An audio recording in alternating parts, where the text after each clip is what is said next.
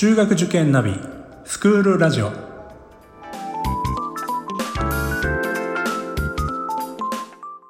スクールナビゲーターののびるです。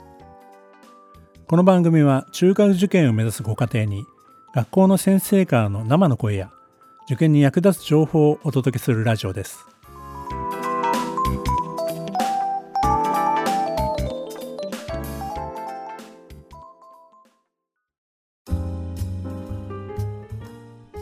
今回は苦手教科がどうにもならない時の最終手段がテーマです。6年生も追い込みの時期にですね、どうしてもこの教科だけが足を引っ張ってしまう。模試の結果を見てもずっとその教科だけが低迷してて、もうどうにもならない状態になってるという時、この教科さえなければなんとか合格できそうなんだけど、みたいなケースっていうのはあるんですよね。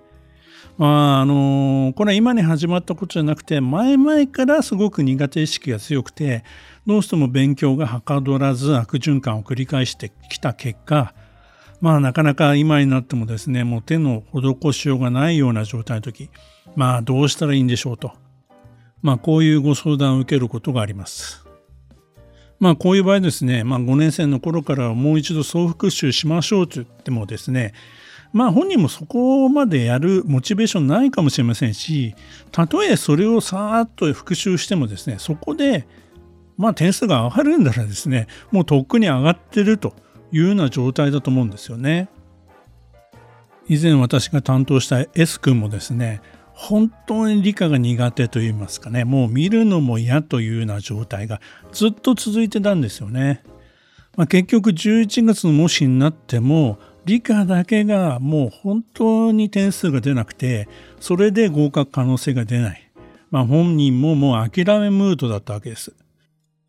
そこで私はですね、思い切ってこう指示を出しました。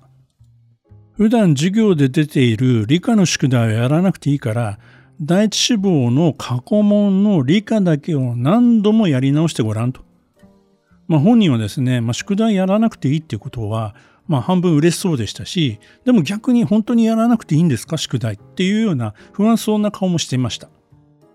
ただですね、彼はですね、普段授業で出ている理科の宿題がかなり負担で、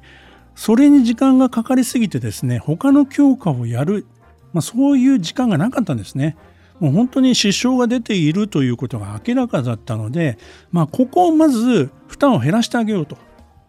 いうことで、まあ、本人に指示を出したわけです。彼の志望校はですね、国語算数と理科社会の傾斜配点だったんですね。100点、100点、75点、75点だったんです。ですので、まあ、他の教科でなんとか理科をカバーしていく。理科はだいたい3割前後でいいかな。それぐらいで、えー、行きましょうということで、まあ、親御さんとですね、戦略を決めたんです。ね、もうあとはだからもう過去問に出てくる問題だけをしっかり解くと。まあ、傾向も結構はっきりしていた学校なので、そして、えー、次の彼が受ける年度も傾向に変化はないということを説明会で確認していたので、もうとにかくまずは第一志望校の理科をもう問題も覚えちゃうくらいまでもうやってみると。そこまでいって、まあ本人が自信を持ってたらですね、いいのではないかと。まあそういう狙いがあったわけですね。実際やってみるとですね、まあ年度ごとにですね、やっていくうちに、だんだんだんだん、まあ同じ傾向なので、あ、なんとなくできるかなっていうような、以前のような模試で、まあその場でですね、解こうと思っても全然思い浮かばないみたいな状態よりも、あ、なんとなく前も出たじゃん、みたいなことが続き、それを何度も繰り返していくうちに、彼自身が、あ、この学校の理科もしかしたらできるかもしれないというふうに少しずつですけども、あの変わっていったんですよね。で、最終的には、何度も繰り返す中で、だいたい7割とか8割。まあ当たり前ですよね。何度もやってれば覚えちゃいますから、まあそこまでいったので、本人自身も少しは理解やれるかもしれないというふうになってたんです。で、彼はですね、それでわからない問題も、以前はそんなことなかったんですけど、質問するようになったんで、あ、これは閉めたというふうな感じを持ちました。それ以降ですね、他の学校の過去問にも、以前はですね、もう最初からもう諦めムードだったのが、ちゃんとやってみようという気持ちになって、前よりも少し取り組みが良くなったんですよね。まあ、言ってしまえばですね、まあ、実力がついたというよりは、まあ何度もやっていくうちに、まあ覚えた結果ですね。なんとなく、まあ、できるように感じた。まあそれだけだったかもしれないんです。ただ、それによってですね、ちょっと諦めてた部分がもしかしたらできるかもしれないという、まあちょっとした進歩なんですけども、この時期にやっぱりダメだっていうふうに諦めてしまったらですね、まあそこで終わりなので、そこをなんとかつなげたことがですね、この子最終的にはあの第一志望校に受かりました。ただ、もっと早くですね、手を打てればよかったんですけども、まあ、最終的にもう勉強があちこちに、まあ、広がらないように、まあ、前回でもお話ししましたけども、この時期手を広げすぎないということがとても大切なので、彼の場合ですね、やはり理科についてはもうこれだけでいいよというふうにやるべきことを絞り込んであげたことで少し気持ちにも余裕ができて、そしてまあやっていくうちにですね、自信が少しずつついてきたと。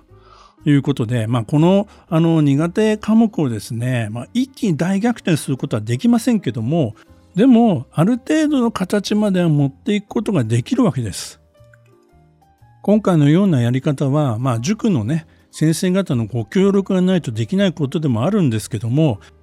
最後までね諦めずにねやっていただきたいなというふうに思います。中学受験生の場合ですね受験当日まで伸びますから最後まで応援よろしくお願いします。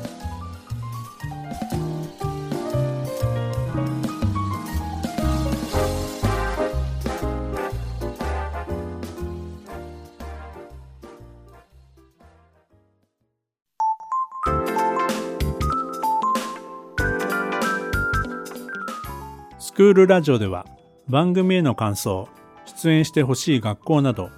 皆様からのお便りをお待ちしております。また受験に関する質問や相談にもお答えしていきますので概要欄の Google ホームからお気軽にお寄せください。Apple、Amazon、Google、Spotify などの無料のポッドキャストアプリで購読やフォローなどのボタンを押していただくと更新情報が届きますので便利です。それでは次回もスクールラジオでお会いしましょう。